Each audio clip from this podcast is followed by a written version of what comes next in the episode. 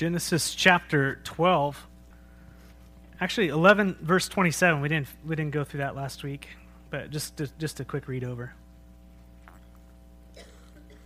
It says, "This is the account of Terah's family line.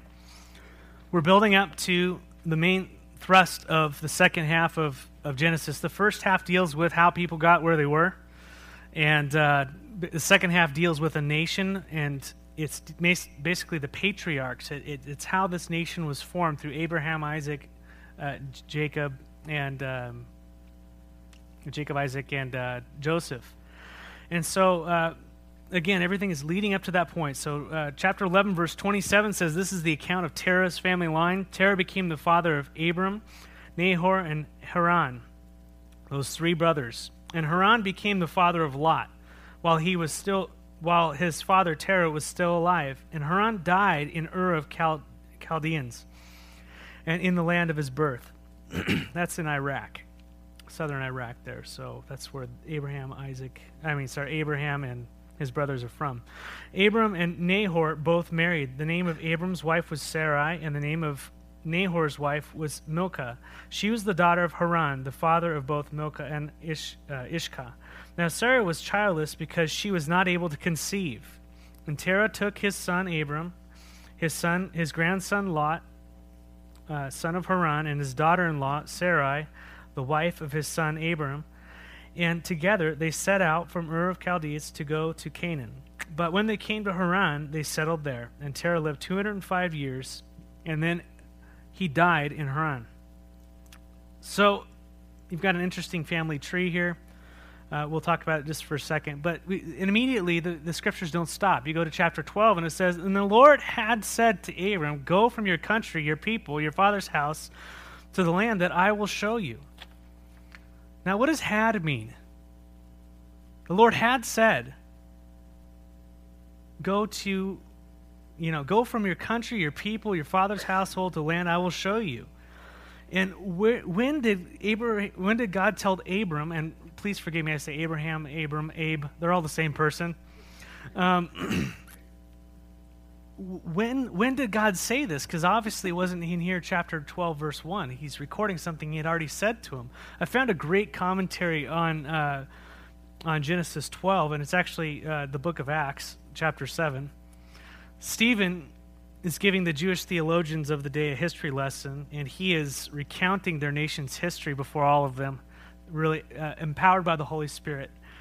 And he gives some details uh, about this situation. In Acts 7, verse 2 through 4, says, Brothers and fathers, listen to me.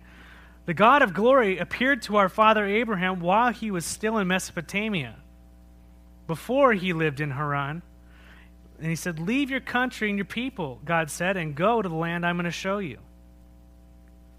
And so God had spoken to Abram while he lived in Ur, while he was, which was in Mesopotamia, you know, the Fertile Crescent. It's basically just above the Persian Gulf, southern Iraq today. That's where God had, had, had spoken to Abram. But it seems that Abram did not obey right away, did not respond to the call of the Lord to leave right away. God had asked Abram to do those things that are not easy for any of us. Well, in that culture, it wasn't easy. It's probably easier for us these days. But to leave his homeland, to leave his people, his clan, and to leave his father's house. Um, we are Americans, we're very individualistic, and uh, it's very hard to get into the Middle East mindset or into in, in Eastern culture where family is is everything. Your identity is wrapped up in your in your family name, and you don't do dare do anything to tarnish your family name. We used to have that more when we were an agrarian society here, but uh, this uh, we've been enlightened, so to speak, whatever that is.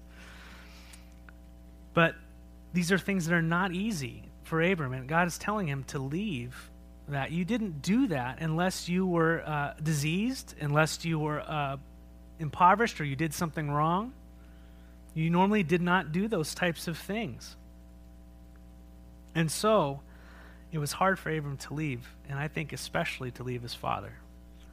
That is hard for us to understand, but when there's that authority structure in the home and everything is based upon the patriarch, as it is in Genesis here, as we were talking about patriarchs, boy, to leave, God's telling him, I want you to leave your father's house. I want you to go out from under his his protection, his name, his authority. I want you to leave your land, your people. I want you to go to a place that I'm going to show you.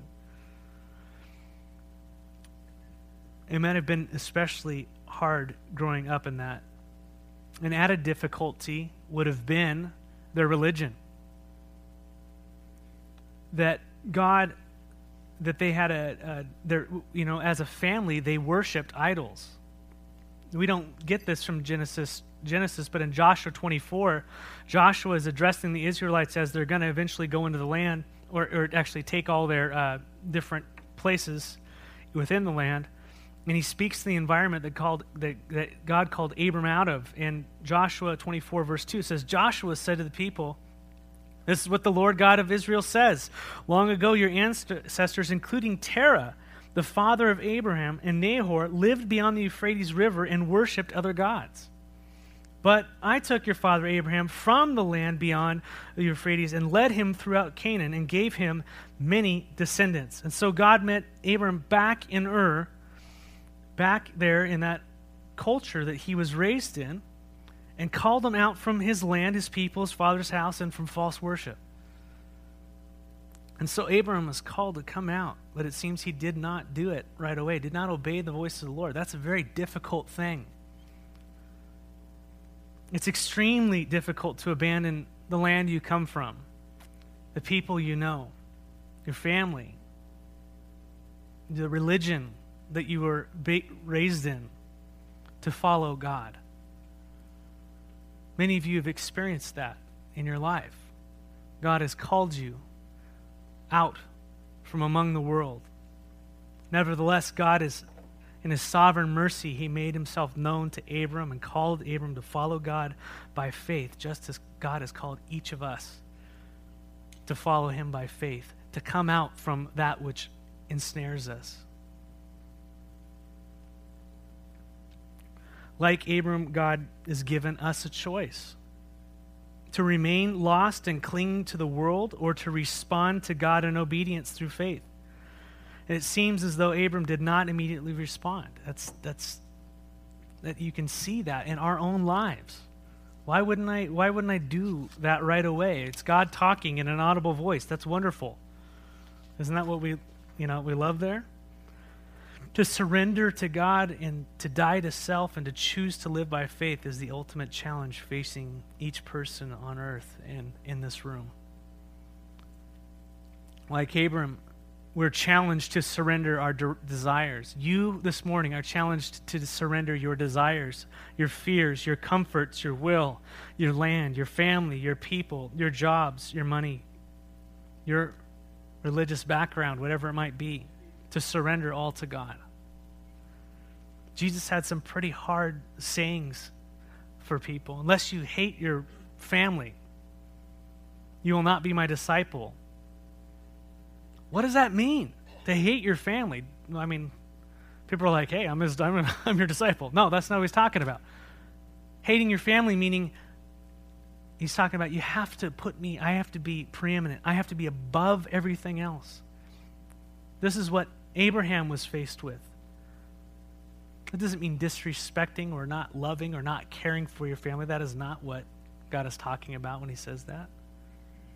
But I have to be above those relationships. I have to be above your job. I have to be above your money, your desires, your plans. I have to be above all these things. And when we start to speak of leaving these things, what enters our heart? Fear. What is Abraham known for? Everybody. He's the father of what? Faith. What do you think God is working out in his life? Faith. What is he going to be exposed to and dealing with constantly in his life? Fear. God is going to be allowing him to experience fear so that God will eventually bring him to the place in Genesis 22 where the thing he wanted most, the thing he loved more than anything, his son. God would ask him to sacrifice it to him. And did he sacrifice his son? In his heart, he did. And he started to go down, but God stopped him I've got you. I've got you. And that is where the Lord is leading each of us this morning. To where we are committed to God to abandon all, not recklessly, but because God has called us according to his word. I am willing to leave the life I've known to follow you, Jesus. I'm willing to leave even my, the, the shame of my family not loving me anymore because I choose to follow you, Jesus. Jesus had many encounters and confrontations with people on this subject, trying to bring the light of the kingdom of God towards people. This is what the kingdom is about. The rich young ruler who kept all the laws of Moses but sorrowed when Jesus challenged him to sell all that he had and give it to the poor and follow him. I've kept all these rules, I've done all these things. All right, you're rich. I want you to sell it all. Give it to the poor and follow me. And he went away sorrowful, for he was very rich. Doesn't say what he did, it says he went away sorrowful. Jesus said, Oh, how hard it is for a rich man to enter the kingdom of heaven. That was one analogy, and Jesus could also say, Oh, how hard it is for those who value family above me. Oh, how hard it is for those who want to acquire, you know, acquire status upon this earth above me. Whatever it may be. Luke 9 57 says, As they were walking along the road, a man said to him, Hey, I'll, I'll follow you wherever you go. And Jesus replied, Foxes have dens and birds have nests, but the Son of Man has no place to lay his head. And he said to another man, Follow me. But he replied, Lord, first let me go and bury my father. And Jesus said to him, Let the dead bury their own dead. But you go and proclaim the kingdom of God. And still another he said, I will follow you, Lord but first, let me go back and say goodbye to my family. And Jesus replied, No one who puts the hand to the plow and looks back is fit to serve uh, for service in the kingdom of God. These are hard teachings. What is Jesus saying? I have to be Lord. I must be Lord.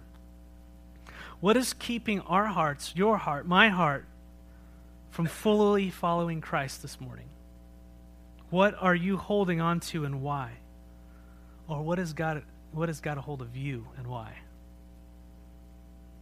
For Abram, it seemed that until his father died, he did not respond to God's call. the Lord, chapter 12, had said to Abraham, Go from your country, your people, your father's house to a land I will show you. And I will make you into a great nation, and I will bless you. I will make your name great, and you will be a blessing. And I will bless those who bless you, and I'll curse those who, who curse you, and all the peoples of the earth will be blessed through you. What a cool deal.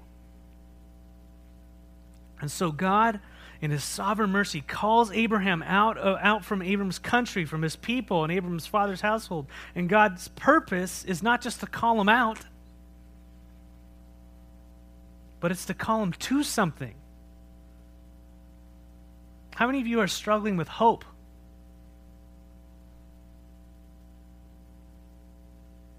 Not me. Why would you be struggling with hope, you know? God has called us to something, and quite often we go out and we sit in our tent and we, we go, what is, what is this? I don't have any of the pleasures of back home. This is a hard life. What's going on? And we don't realize that discipleship isn't just being holy, set apart from God, it is being put into His service to, to do what He's created us to do. And when we when we uh, are empty in that, what the enemy will quite often do is he'll come in and start filling those gaps with things in our lives to substitute motion that makes us think that we're doing something for God and we are deceived. I haven't ever experienced that. And it can even be great church stuff. In Ephesians, God said, uh, you know, Paul said to the people, Hey, you know, I've created you. You are my workmanship, created in Christ Jesus, and you have works that I've created you to walk in, that I've planned for you from the foundations of the world. I've designed you for a purpose, and your purpose is found in me. And as you abide in me, I will reveal that purpose to you. You will walk in it, and you will have fruit in your life, and you will have purpose, and you will have meaning, and you will be impacting a dark world around you. You will be a blessing to the extent that I want to use you. And there is no greater sensation if you're a feelings person. There's no greater sense of purpose as a man, as a woman, as a child, knowing that you are being used by God for what He created for you. You are in that moment.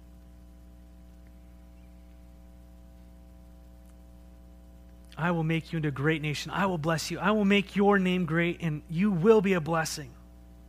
If you look closely and compare chapter 11, remember the chapter of Tower of Babel, and chapter 12, you can see that what man wanted desperately in chapter 11, and I'll talk to you about it in a second, and attempted to attain those things in their own strength. Remember, they gathered all together under Nimrod?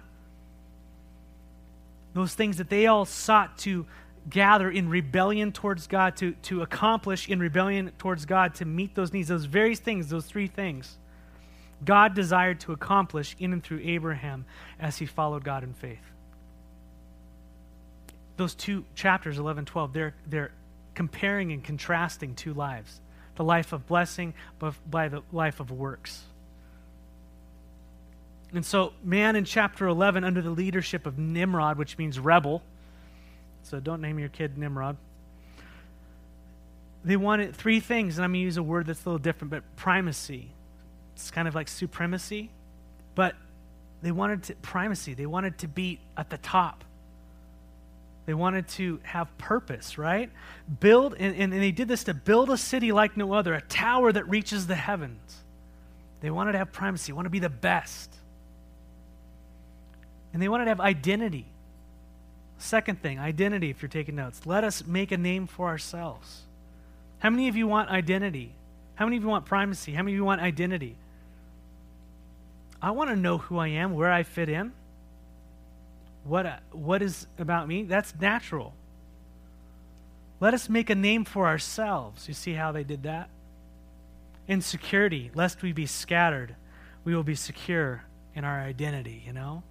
Lest we be scattered. If we stay together, we're going to be the strong thing. We're going to have a name, you know, we're going to have primacy, we're going to be at the top, you know, and we're also we're going to have this security in our numbers, in our in our unity. This is what they saw in chapter 12. God goes the opposite. He goes, I'm going to make you into a great nation. I will make you into a great nation, and I will bless you. God was going to make Abram uh, prominent and God goes, I will make your name great and you will be a blessing. God would give him identity. You will be identified in me. I will make your name great. And I will bless those who bless you and curse those who curse you. I'm your security.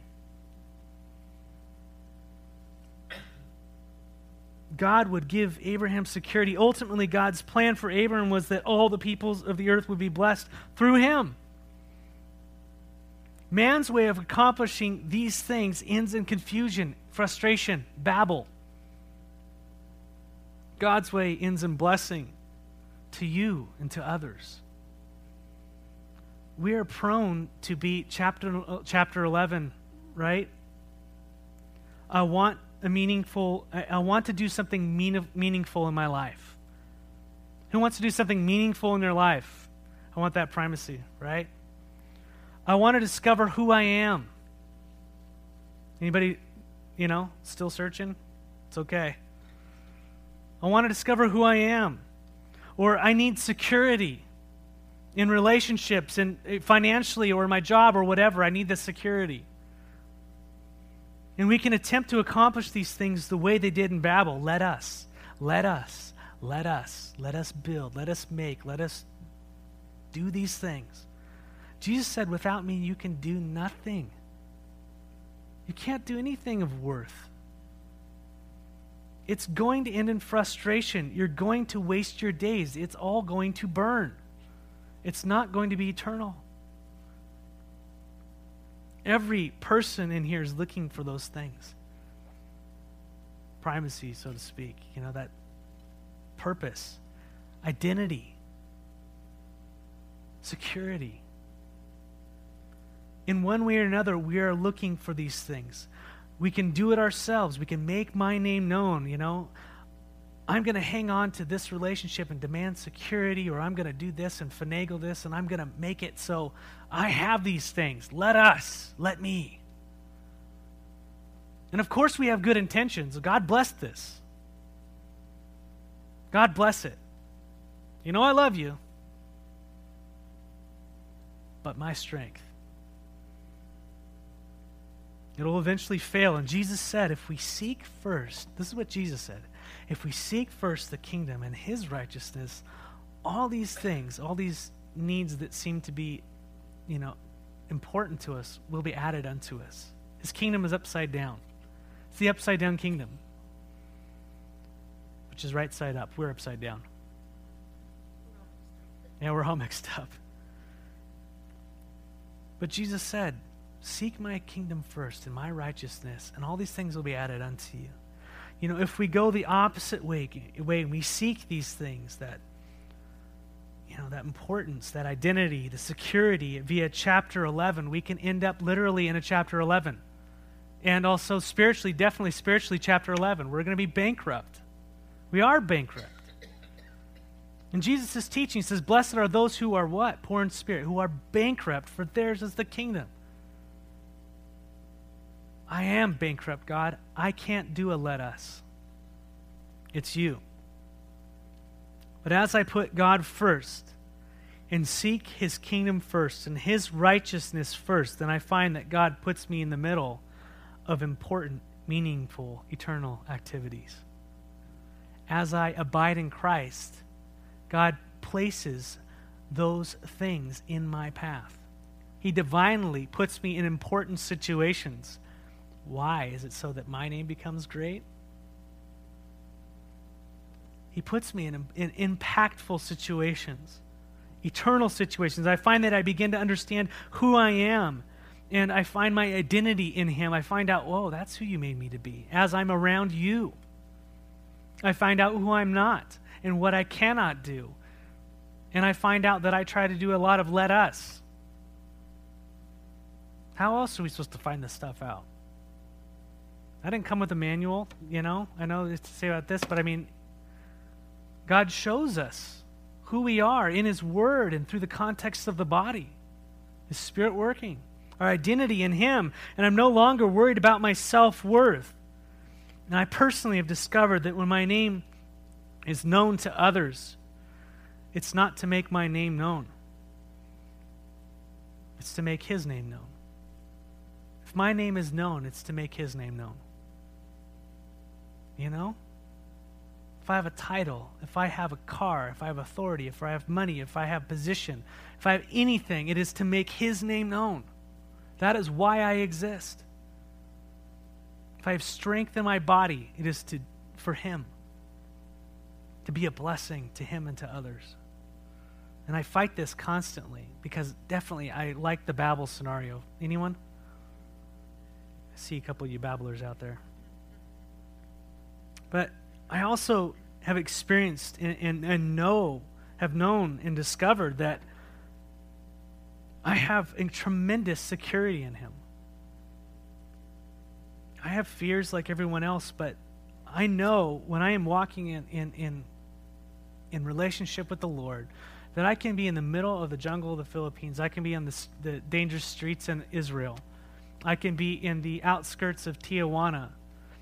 I can be on you know, in Walla Walla, anywhere. I, I can be on an airplane. I can, I can be anywhere and know that God is with me. And I am with Him. When I seek first the kingdom. When I seek first the kingdom. And the more I seek my kingdom, the less that I am reaffirmed in my heart of these things. I know it. It's an intellectual thing. But God wants us to know, know, all the way through us, and quite often, uh, you know, I, I, I fall back on that flesh. But we are either in one of two chapters. We're either chapter 11 or we're at chapter 12.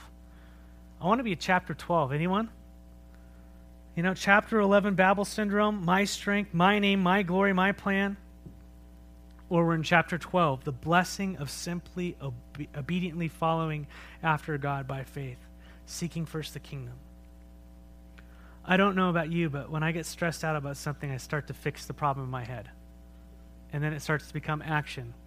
And, you know, I, have been stressed out a little bit, you know, from time to time. And lately I've been thinking about things, and I, I immediately started to think about how I could bake bricks to build a tower, so to speak. You know what I mean? and to make my name to get some, you know, name great to get security, and all these things you start doing with yourself. Uh, but you know, and I began to share my ideas with Christine, and and as she listened, she you know she listened to me, and then with the gifting God gave her, she said of my blueprint, "That's embarrassing." She's smiling. She's like, "That's embarrassing. I'm embarrassed by that." it sounds like you just need to pray and seek the Lord, and that's exactly what I needed to hear, honey. That's exactly what I needed to hear. I don't, yeah, just to stop and to pray and to seek and to spend time with Him. And to tell you the truth, to get into the habit of not just seeking Him for the answers, but just to seek Him for Him. The answers will come. Seek first and all the other things. And you'll find that you do not have to live a life of constant frustration. You do not have to how is this going to happen? How am I going to be able to afford this thing coming up? How am I going to be able to, you know, or, uh, you know, uh, gosh, your health is going this way, and what are you going to do, and all this stuff. These are real issues, but you have a real God who wants you to step out and trust Him. And He will orchestrate your life. And doesn't mean it's going to be pain free. Jesus had a painful life but it will be a full and powerful and impactful life. You will have purpose. You will have identity and you will have security, all the things we long for, and not in your own strength because you sense and you know God is with you and He is doing it through Jesus Christ. And that is what we are called to. Let us. No way. You know, and I just wanted to close with this one thought. Peter, as I talked about earlier in communion, Peter tried to solve these things on his own, in his own strength sometimes. He's a great example to all of us. I love Peter. Peter denied Jesus three times, and he was bummed out about failing and denying Jesus and decided to go back to being a fisherman. Security. I don't know. Everything's a mess. I'm going back to what I do, my strength. I'm going to go fishing. I would have gone fishing too. That was his name, that was his identity, that was his security, Peter the fisherman. Let us. And you know the story. Peter and those who went fishing with him, what did they do? They fished all night, and what did they catch? Nothing. They caught nothing. And in the morning, they hear this voice from the shore and says, Friends, did you catch anything? No. That's what every fisherman wants to hear. Did you catch anything when you didn't? The answer is no. That's just put your net on the other side. They put their net on the other side and they caught so much fish that they, the boat was going to sink. And John, the one whom Jesus loved, said, That's the Lord. That's got to be the Lord. And Peter, he, man, he just, whoosh, he dove and took the Olympic sprint. And he was swimming and swimming and swimming and swimming. Got to shore, dripping wet. And he looks, and there's Jesus by this blazing fire. And what was on the fire? Fish. Clean, cooked, ready to eat. Why are you out there stressing?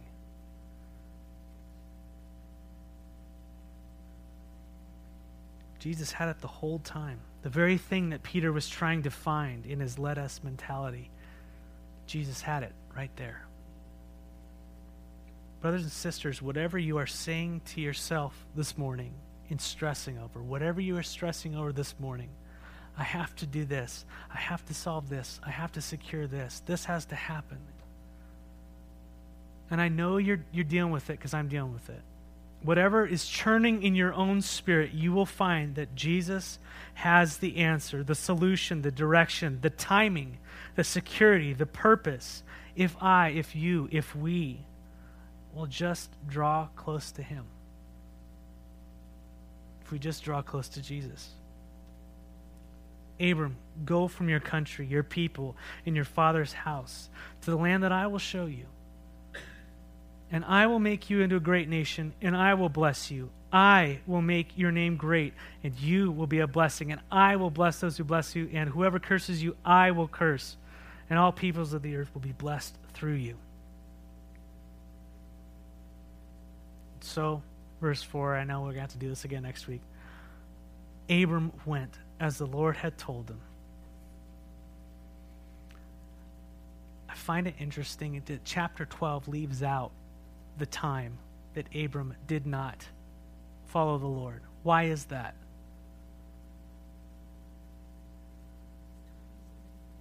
Something about being white as snow, and I will remember your sins no more, and these things. I love that about the Lord. He's going to leave out a lot of things. And when he sees me, I wonder what he sees. I'm thankful for Jesus and his blood that washed and took away all that junk and the junk that I will do. And the stuff that I'm doing that I don't even have knowledge of. How deep and thoroughly run through we are with sin, and how cleansing and totally purifying is his blood. One drop, we're done. We're clean. We're made right. And that's where we stand in grace. To walk in the goodness and the fullness of that relationship with God through Jesus Christ. Let's pray. Lord, we thank you this morning, and we ask that your spirit would encourage your church. Father, the enemy wants to come in and take away what your word has said this morning. That is his, his deal, to come and take the seed from your word out of our hearts. And we ask, Lord, that what is of you will remain. And we ask that what is of uh, of flesh will be gone. And we ask that our motives will be laid pure before you. Search me and know my heart, King David cried out. Try me, see if there be any wicked way in me, Lord. We don't even know what our hearts do. Jeremiah said, Father, that our hearts are desperately wicked, deceitful above all things. Who can know them? The Lord knows our hearts. Lord, take out that heart of stone and give us a heart of flesh a sensitivity to your spirit this morning. Be all for us, God. Be the I am in the wilderness, Lord. Help us not to try to make things happen, Lord, in our own strength, but to go to you, the well, the living water, the, the, the bread of life, the gate, the door. Lord, you are the light we need in this dark world. Jesus, you are all. And so help us not try to, to try to live in like we were back in the day, but to live and walk in the light. Lord, I pray for those who are struggling with hope this morning, that they would know that you are hope, and that while they're discouraged and perhaps looking through carnal eyes, that their, their appetites won't be able to be uh, satisfied, Lord. God, would you wash that mindset away and re- renew their minds this morning? With the true hope that walking in you is going to be all that they desire and need. Lord, help us, help me to seek first the kingdom today and your righteousness. We love you, Lord, and we praise you. In the name of Jesus, amen.